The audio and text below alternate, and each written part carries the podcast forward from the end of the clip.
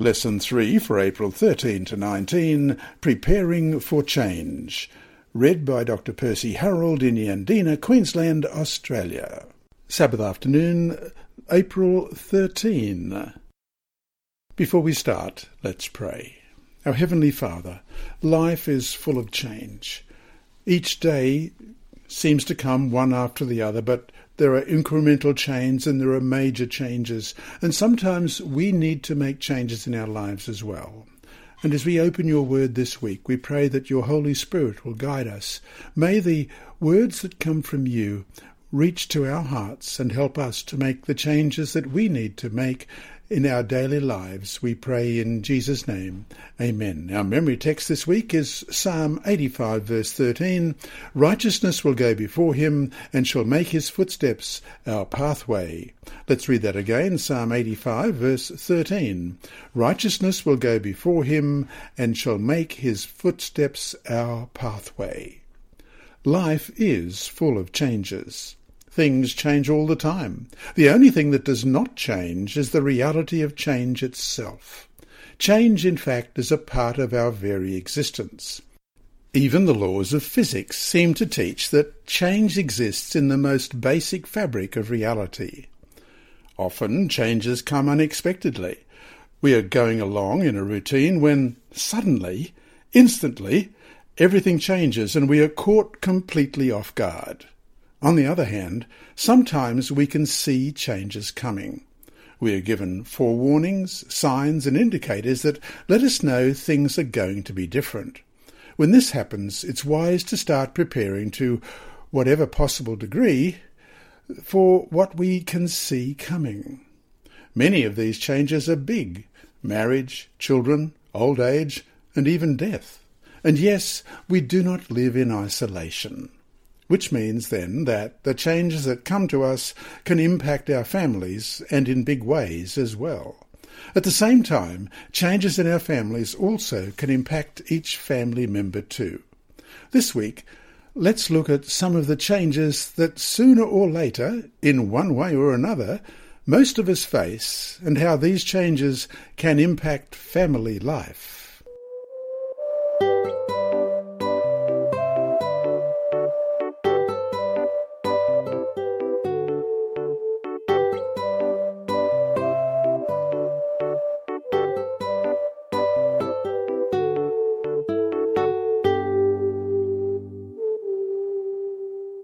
Sunday, April 14.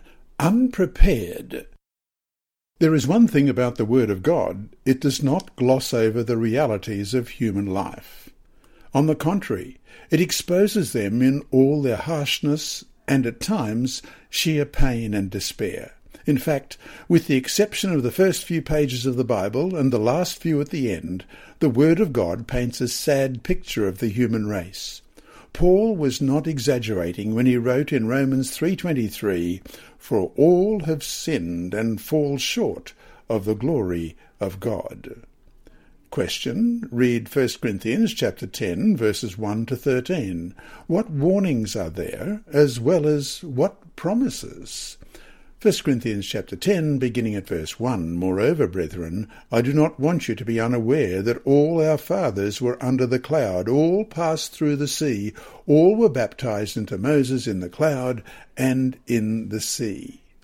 All ate the same spiritual food, and all drank the same spiritual drink.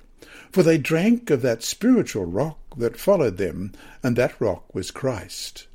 But with most of them God was not well pleased, for their bodies were scattered in the wilderness.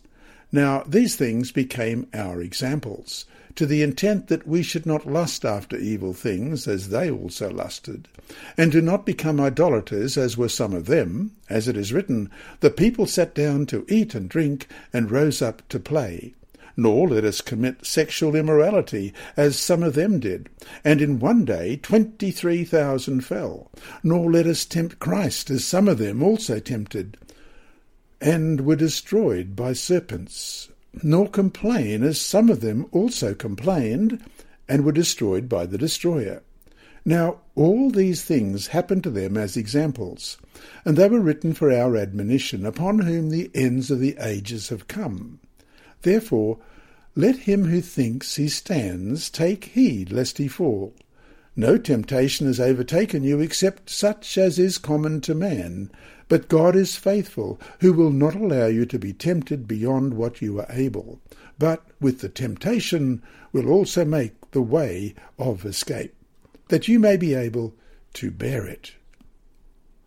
In some ways, many of our actions in life are simply how we react to change. We constantly face changes. The challenge for us as Christians is to deal with them by faith, trusting in God and revealing that faith through obedience, regardless of temptations to do otherwise. Ellen White wrote in Education, page 57, this famous quote The greatest want of the world is the want of men, men who will not be bought or sold, men who in their inmost souls are true and honest, men who do not fear to call sin by its right name, men whose conscience is as true to duty as the needle to the pole, men who will stand for the right though the heavens fall. End of quote. These words were as true for ancient Israel as they were in Ellen White's time, and as they are for us now. Question. What mistakes did the people in the following text make in the face of change, and what can we learn from their mistakes? First of all, Acts chapter 5, beginning at verse 1.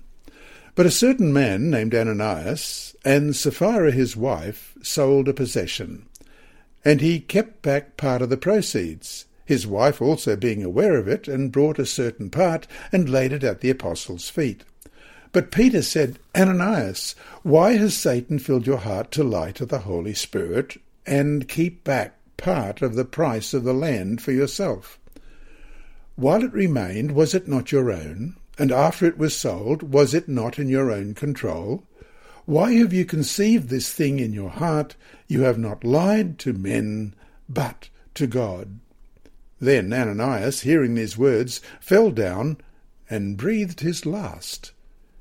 So great fear came upon all those who heard these things. And the young men arose and wrapped him up, carried him out, and buried him. Now it was about three hours later when his wife came in, not knowing what had happened, and Peter answered her, Tell me whether you sold the land for so much. She said, Yes, for so much. Then Peter said to her, How is it that you have agreed together to test the Spirit of the Lord? Look, the feet of those who have buried your husband are at the door, and they will carry you out. Then immediately she fell down at his feet and breathed her last. And the young men came in and found her dead, and carrying her out, buried her by her husband. So great fear came upon all the church, and upon all who heard these things. And then in Genesis chapter 16, verses 1, 2, 5 and 6. Now Sarai, Abram's wife, had borne him no children, and she had an Egyptian maidservant whose name was Hagar. So Sarai said to Abram, See now, the Lord has restrained me from bearing children. Please, go in to my maid, perhaps I shall obtain children by her. And Abram heeded the voice of Sarai. And verse 5 Then Sarai said to Abram, My wrong be upon you I gave my maid into your embrace, and when she saw that she had conceived, I became despised in her eyes. The Lord judge between you and me. So Abram said to Sarai, Indeed, your maid is in your hand. Do to her as you please. And when Sarai dealt harshly with her, she fled from her presence and Matthew chapter 20, verses 20 to 22. Then the mother of Zebedee's sons came to him with her sons, kneeling down and asking something from him. And he said to her, What do you wish? She said to him, Grant that these two sons of mine may sit, one on your right hand and the other on the left, in your kingdom. But Jesus answered and said, You do not know what you ask. Are you able to drink the cup that I am about to drink? And be baptized with the baptism that I am baptized with? They said to him, We are able. Changes come, and they often bring temptations, challenges, and even at times fear. Thus, how crucial it is that we have the spiritual armour on to deal with them in the right manner. Again, regardless of whether the changes are unexpected or whether they are just the typical part of life, we need to be prepared for what's coming, both the seen and the unseen.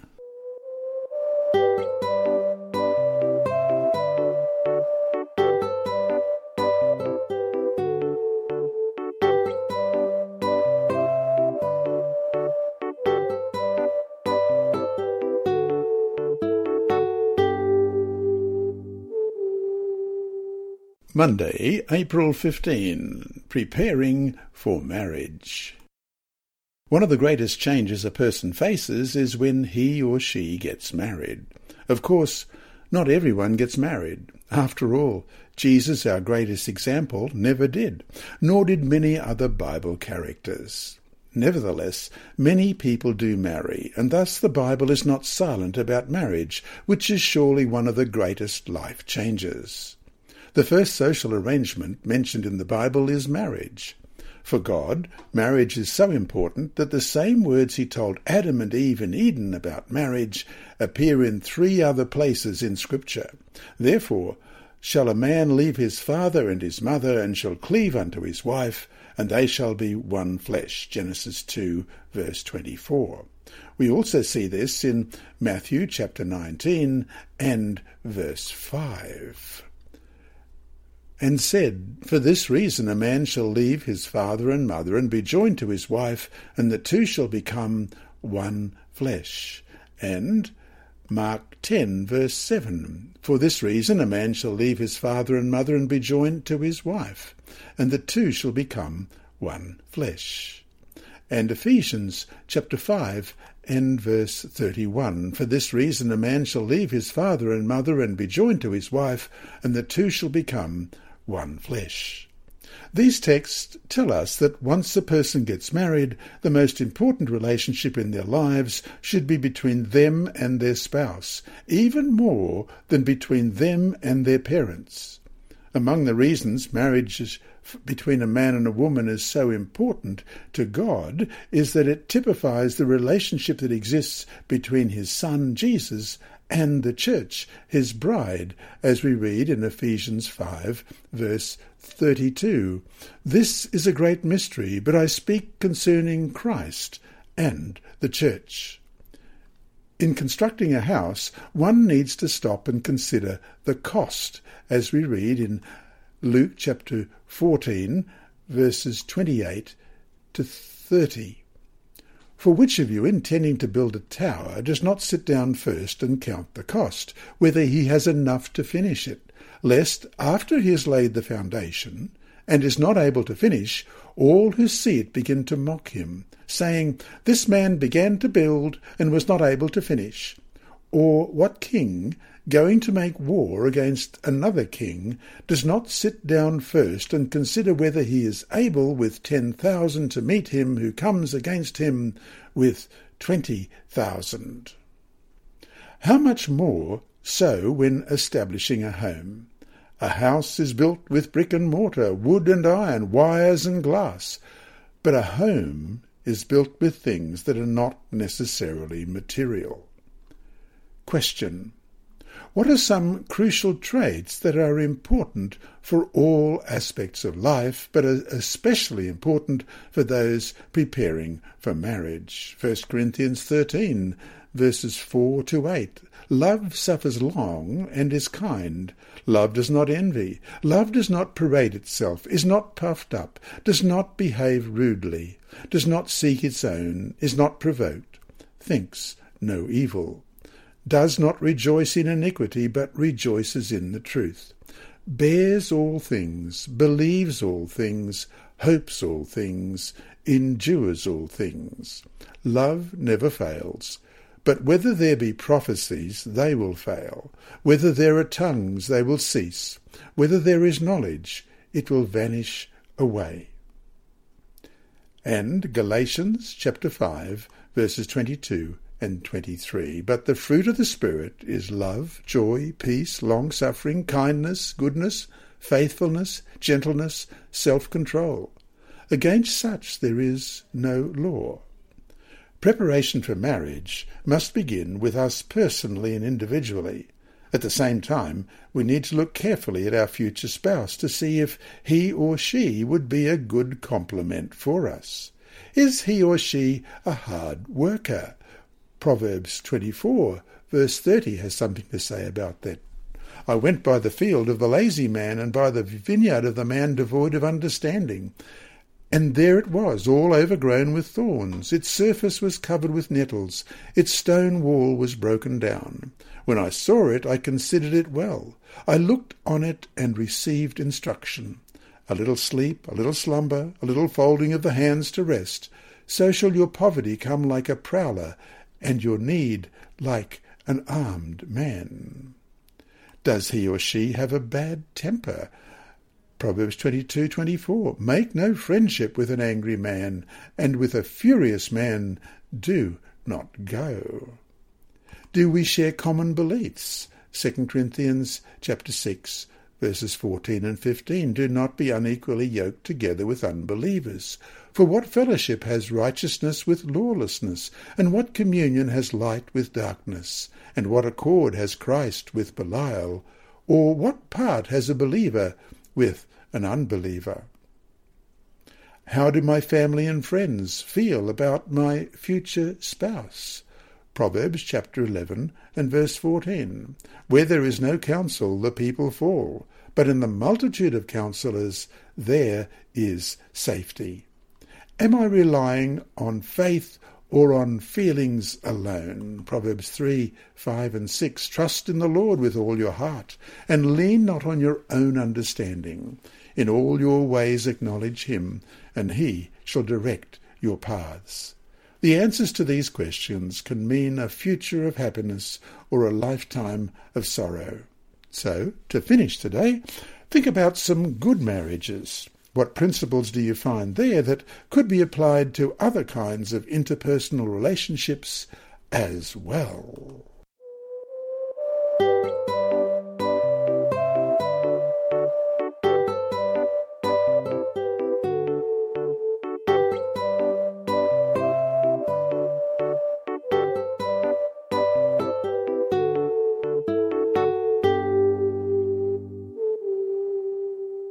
Tuesday, April 16, Preparing for Parenting. Few things can change our lives more than the birth of a child. Nothing in the family can or will ever be the same again. As it says in Psalm 127 verses 4 and 5, like arrows in the hand of a warrior, so are the children of one's youth. Happy is the man who has his quiver full of them. At the same time, Children do not arrive with an owner's manual that tells their parents all they need to do to care for them and how to troubleshoot any problems that may arise. Even experienced parents are sometimes stumped by the actions, words, or attitudes of their children. As important as it is to prepare for marriage, it is important also that those who hope to become parents be prepared for that awesome responsibility. Question. However unique the following stories about births were, what principles can those preparing to be parents take away from these accounts? First of all, 1 Samuel chapter 1 and verse 27. For this child I prayed, and the Lord has granted me my petition, which I asked of him. Judges 13, verse 7. And he said to me, Behold, you shall conceive and bear a son. Now drink no wine or similar drink, nor eat anything unclean, for the child shall be a Nazarite to God from the womb to the day of his death. Luke 1, verse 6. And they were both righteous before God, walking in all the commandments and ordinances of the Lord blameless.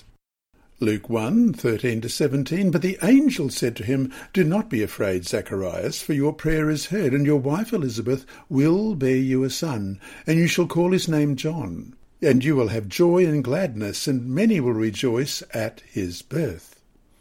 For he will be great in the sight of the Lord, and shall drink neither wine nor strong drink. He will also be filled with the Holy Spirit, even from his mother's womb and he will turn many of the children of Israel to the Lord their God. And verses 39 to 55. Now Mary arose in those days and went into the hill country with haste to a city of Judah, and entered the house of Zacharias and greeted Elizabeth. And it happened, when Elizabeth heard the greeting of Mary, that the babe leaped in her womb, and Elizabeth was filled with the Holy Spirit. Then she spoke out with a loud voice and said, Blessed are you among women, and blessed is the fruit of your womb. But why is this granted to me, that the mother of my Lord should come to me? For indeed, as long as the voice of your greeting sounded in my ears, the babe leaped in my womb for joy. Blessed is she who believed, for there will be a fulfillment of those things which were told her from the Lord.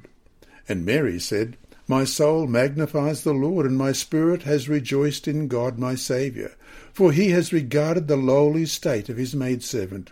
For behold, henceforth all generations will call me blessed.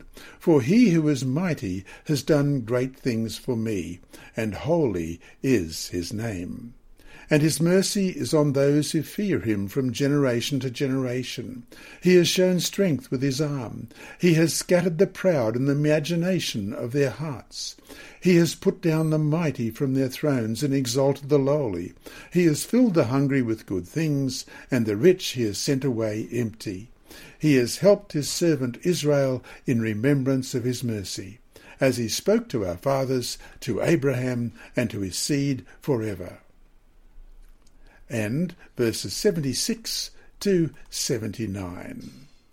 And you, child, will be called the prophet of the highest, for you will go before the face of the Lord to prepare his ways, to give knowledge of salvation to his people for the remission of their sins, through the tender mercy of our God, with which the day spring from on high has visited us, to give light to those who sit in darkness and the shadow of death, to guide our feet into the ways of peace.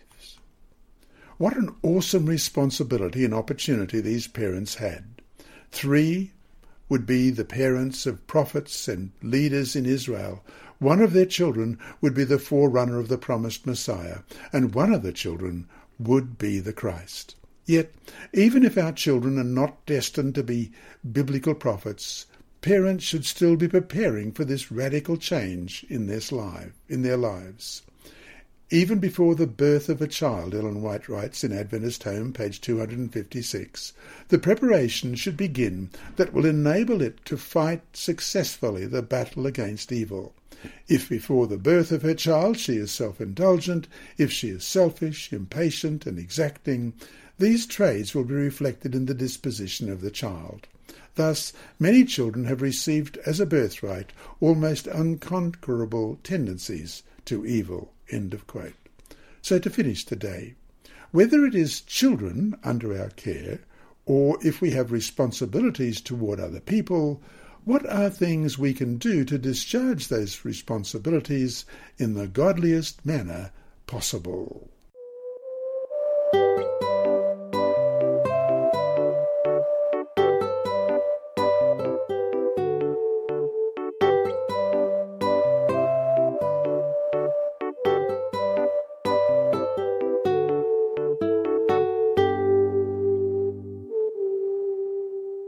Wednesday, April 17. Preparing for Old Age. Psalm 90 verse 10 reads, The days of our lives are seventy years, and if by reason of strength they are eighty years, yet their boast is only labour and sorrow, for it is soon cut off, and we fly away. These words from Moses remind us of the inexorable march of time. As the years come and go, we begin to see and feel changes in our bodies. Our hair turns grey or falls out, we begin to slow down, and aches and pains become our daily companions. If we are married and have children, our children might bear their own children, and we could then enjoy our grandchildren. The previous seasons of life have helped us get ready for the last one. Question Read Psalm 91. What does this psalm teach us about not just preparing for old age, but about life in general. Psalm 91, beginning at verse 1. In you, O Lord, I put my trust. Let me never be put to shame. Deliver me in your righteousness and cause me to escape. Incline your ear to me and save me. Be my strong refuge, to which I may resort continually. You have given the commandment to save me, for you are my rock and my fortress. Deliver me, O my God, out of the hand of the wicked, out of the hand of the unrighteous and cruel man. For you are my hope, O Lord God, you are my trust from my youth. By you I have been upheld from birth. You are he who took me out of my mother's womb. My praise shall be continually of you. I have become as a wonder to many, but you are my strong refuge. Let my mouth be filled with your praise and with your glory all the day. Do not cast me off in the time of old age. Do not forsake me when my strength fails. For my enemies speak against me, and those who lie in wait for my life take counsel together, saying, God has forsaken him. Pursue and take him, for there is none to deliver him. O God, do not be far from me. O my God, make haste and help me. Let them be confounded and consumed who are adversaries of my life. Let them be covered with reproach and dishonour who seek my hurt. But I will hope continually, and will praise you yet more and more. My mouth shall tell of your righteousness and your salvation all the day for I do not know their limits. I will go to the strength of the Lord God. I will make mention of your righteousness, of yours only. O God, you have taught me from my youth, and to this day I declare your wondrous works.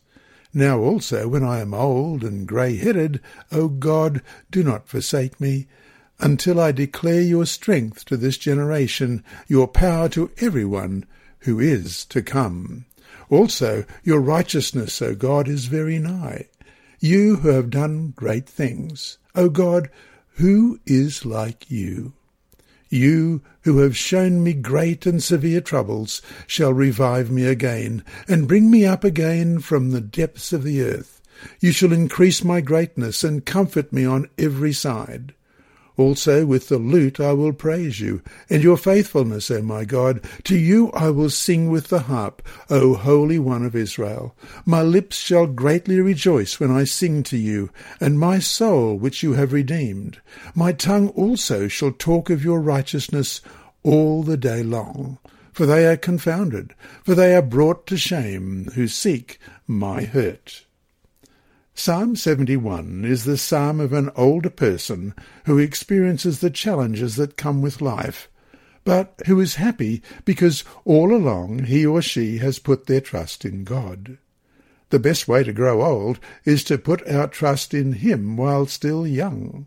In general terms, the author of this psalm shares three important lessons he learned as he moved toward this season of his life. One, develop a deep and personal knowledge of God. From his youth, as we read in verse 17, O God, you have taught me from my youth, and to this day I declare your wondrous works. God was his strong refuge, as we read in verses 1 and 7. In you, O Lord, I put my trust. Let me never be put to shame.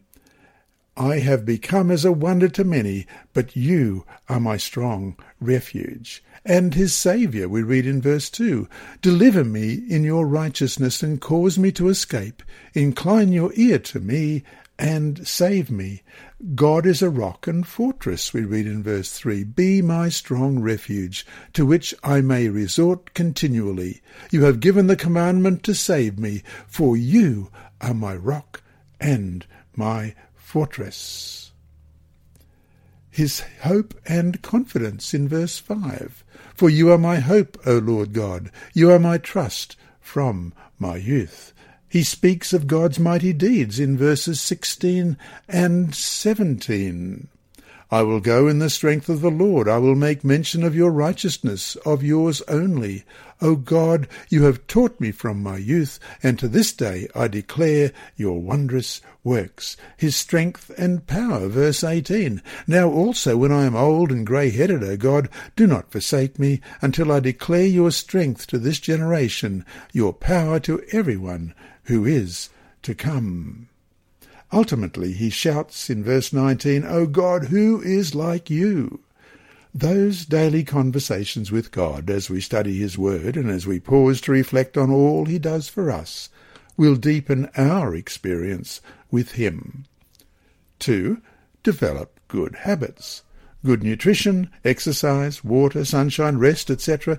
will help us enjoy life longer and better take special note of how the psalmist refers to the habits of trust in verse 3. Be my strong refuge, to which I may resort continually. You have given the commandment to save me, for you are my rock and my fortress. And praise in verse 6 By you I have been upheld from birth. You are he who took me out of my mother's womb. My praise shall be continually of you and hope in verse 14.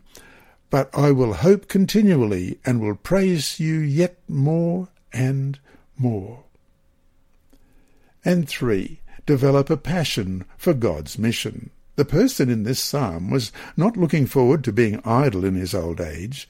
Even in his retirement, he wanted to continue praising God, as he says in verse 8, Let my mouth be filled with your praise, and with your glory all the day and telling others about him in verses 15 to 18. My mouth shall tell of your righteousness and your salvation all the day, for I do not know their limits. I will go in the strength of the Lord God. I will make mention of your righteousness, of yours only.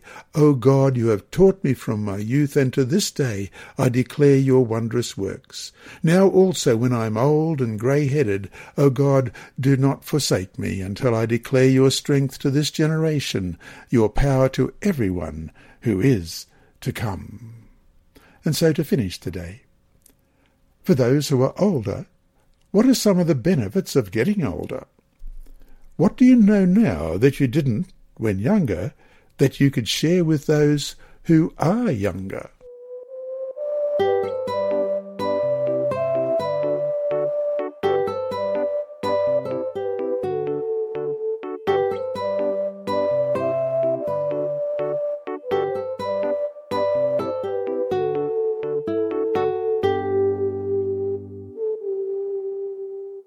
Thursday, April 18, Preparing for Death. Unless we are alive at the second coming, one change that we can all expect is the biggest change of all, the change from life to death. Along with marriage and birth, what change has a greater impact on family than the death of an immediate family member? Question. Read 1 Corinthians chapter 15 verses 24 to 26. What do these verses teach us about death? Then comes the end when he delivers the kingdom of God the Father, when he puts an end to all rule and all authority and power. For he must reign till he has put all enemies under his feet. The last enemy that will be destroyed is death. Many times, of course, death comes unexpectedly and tragically. How many men, women, and even children woke up one morning only, before the sun set, to close their eyes, not in sleep, but in death? Or woke up one morning and before the sun set had lost a family member? Other than making sure you were connected by faith with the Lord and covered by his righteousness moment by moment, you can't prepare for a death that you don't see coming, either for yourself or your loved one.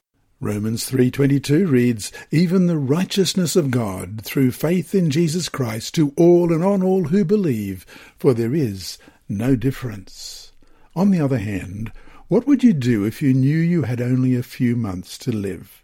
We may not know for certain when death will overcome us, but we certainly may know when we are nearing the end of our life. Thus, how crucial it is to prepare ourselves and our family for the inevitable.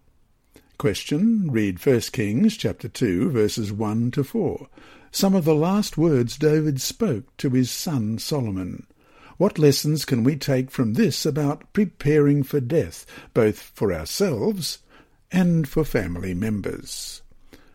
2 Samuel chapter 2, beginning at verse 1. Now the days of David drew near that he should die, and he charged Solomon his son, saying, I go the way of all the earth. Be strong, therefore, and prove yourself a man, and keep the charge of the Lord your God, to walk in his ways, to keep his statutes, his commandments, his judgments, and his testimonies, as it is written in the law of Moses, that you may prosper in all that you do and wherever you turn, that the Lord may fulfill his word which he spoke concerning me, saying, if your sons take heed to their way, to walk before me in truth with all their heart and with all their soul, he said, you shall not lack a man on the throne of Israel. At first glance, one could argue, that's rich. David, who murdered Uriah after impregnating his wife, tells his son to walk in the way of the Lord. On the other hand, it was perhaps precisely because of this sin and the horrible consequences that followed that David's words were so powerful. Let's read 2 Samuel chapter 11. It happened in the beginning of the year, at the time when kings go out to battle, that David sent Joab and his servants with him and all Israel, and they destroyed the people of Ammon and besieged Rabbah. But David remained at Jerusalem. Then it happened one evening that David arose from his bed and walked on the roof of the king's house.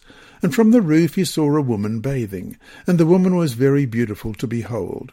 So David sent and inquired after the woman, and someone said, Is this not Bathsheba, the daughter of Eliam, the wife of Uriah the Hittite?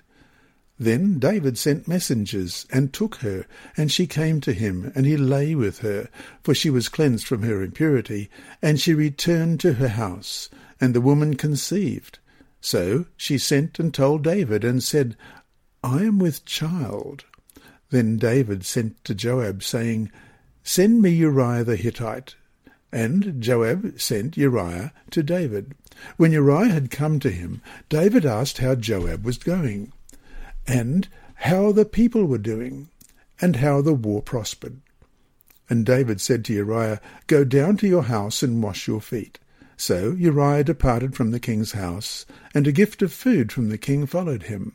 But Uriah slept at the door of the king's house with all the servants of his lord, and did not go down to his house. So when they told David, saying, Uriah did not go down to his house, David said to Uriah, Did you not come from a journey? Why did you not go down to your house? And Uriah said to David, the ark and Israel and Judah are dwelling in tents, and my lord Joab and the servants of my lord are encamped in the open fields. Shall I then go to my house to eat and drink, and to lie with my wife? As you live, and as your soul lives, I will not do this thing. Then David said to Uriah, Wait here today also, and tomorrow I will let you depart. So Uriah remained in Jerusalem that day and the next. Now when David called him, he ate and drank before him, and he made him drunk. And at evening he went out to lie in his bed with the servants of his lord, but he did not go down to his house. In the morning it happened that David wrote a letter to Joab and sent it by the hand of Uriah. And he wrote in the letter, saying, Set Uriah in the forefront of the hottest battle, and retreat from him, that he may be struck down and die. So it was, while Joab besieged the city, that he assigned Uriah to a place where he knew there were valiant men. Then the men of the city came out and fought with Joab, and some of the people of the servants of David fell, and Uriah the Hittite died also. Then Joab sent and told David all the things concerning the war, and charged the messenger, saying, When you have finished telling the matters of the war to the king, if it happens that the king's wrath rises, and he says to you, Why did you approach so near to the city when you fought? Did you not know that they would shoot from the wall? Who struck Abimelech the son of Jerubbesheth? Was it not a woman who cast a piece of a millstone on him from the wall, so that he died in Thebez? Why did you go near the wall? Then you shall say, Your servant Uriah the Hittite is dead also. So the messenger went, and came and told David all that Joab had told him. And the messenger said to David, Surely the men prevailed against us and came out to us in the field. Then we drove them back as far as the entrance of the gate. The archers shot from the wall at your servants, and some of the king's servants are dead, and your servant Uriah the Hittite is dead also. Then David said to the messenger, Thus you shall say to Joab, do not let this thing displease you, for the sword devours one as well as another. Strengthen your attack against the city and overthrow it. So encourage him. When the wife of Uriah heard that Uriah her husband was dead, she mourned for her husband. And when her mourning was over, David sent and brought her to his house, and she became his wife and bore him a son. But the thing that David had done displeased the Lord. He was, no doubt, in his own way, trying to warn his son away from the folly that caused him so much grief.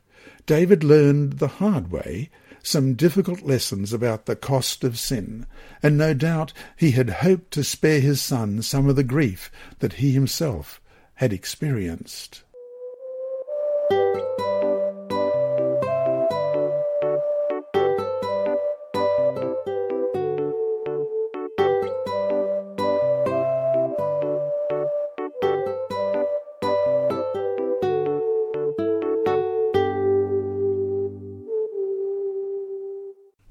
Friday, April 19. If we read through the story of ancient Israel in the wilderness, we can see a litany of mistake after mistake in the face of great changes, even despite the amazing revelation of God's love and power. In fact, before Israel was to finally enter the promised land and thus face another great change, Moses said the following in Deuteronomy chapter 4 verses 3 to 9, Your eyes have seen what the Lord did at Baal Peor, for the Lord your God has destroyed from among you all the men who followed Baal of Peor. But you who held fast to the Lord your God are alive today, every one of you. Surely I have taught you statutes and judgments, just as the Lord my God commanded me, that you should act according to them in the land which you go to possess. Therefore be careful to observe them, for this is your wisdom and your understanding in the sight of the peoples, who will hear all these statutes and say, Surely this great nation is a wise and understanding people. For what great nation is there that has God so near to it as the Lord our God is to us? For whatever reason we may call upon him. And what great nation is there that has such statutes and righteous judgments as are in all this law which I set before you this day? Only take heed to yourselves, and diligently keep yourself, lest ye forget the things your eyes have seen, and lest they depart from your heart all the days of your life. And teach them to your children and your grandchildren. How crucial that we not forget what the Lord has done for us, and what better way not to forget than to teach it to others and to those who come after us. Notice, too, how central the family was in all this, in that they were to teach these things to their children. And the sin at Peor was something that only could be destructive to family life. Ellen White writes in The Adventist Home, page 326, The crime that brought the judgments of God upon Israel was that of licentiousness. The forwardness of women to entrap souls did not end at Baal Peor. And that brings us to our two discussion questions for this week. One, in class, talk about some of the preparations you made in facing any of the big stages in life, marriage, parenting, old age, or anything else. How did the changes impact your family? What have you learned that could help others facing the same stages? Two, Think about David's words to Solomon, again in the context of his sin with Bathsheba, a calamity that cast a shadow over the rest of David's reign and greatly impacted his family for the worse. In what ways, amid it all, do we see the reality of God's grace at work?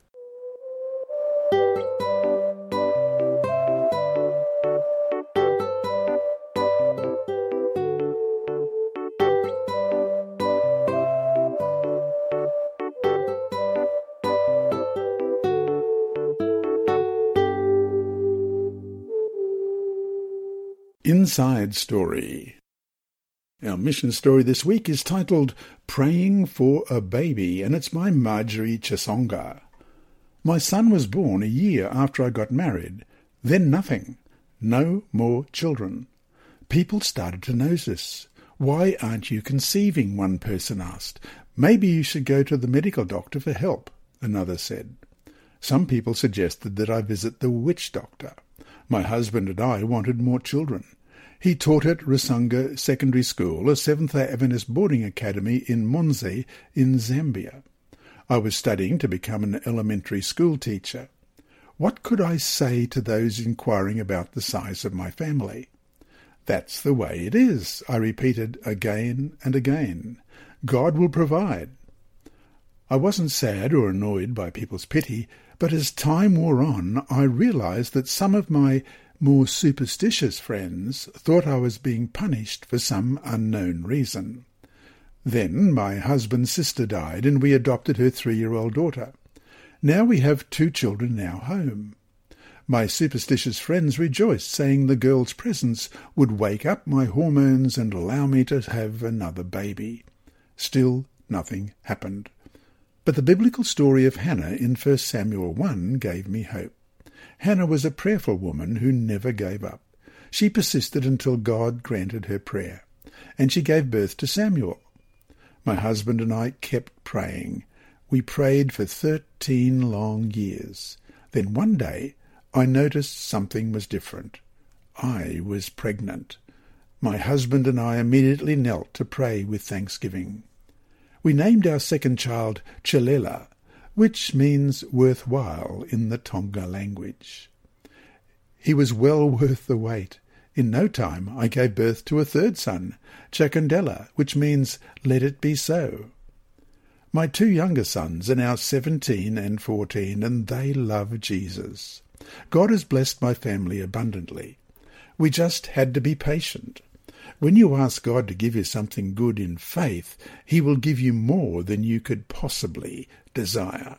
And Marjorie Chesonga is aged 52 now. She teaches home economics at Rusangu Secondary School, located on land where U.S. missionary William Harrison Anderson established the first Adventist outpost in northern Rhodesia, now Zambia, in 1905.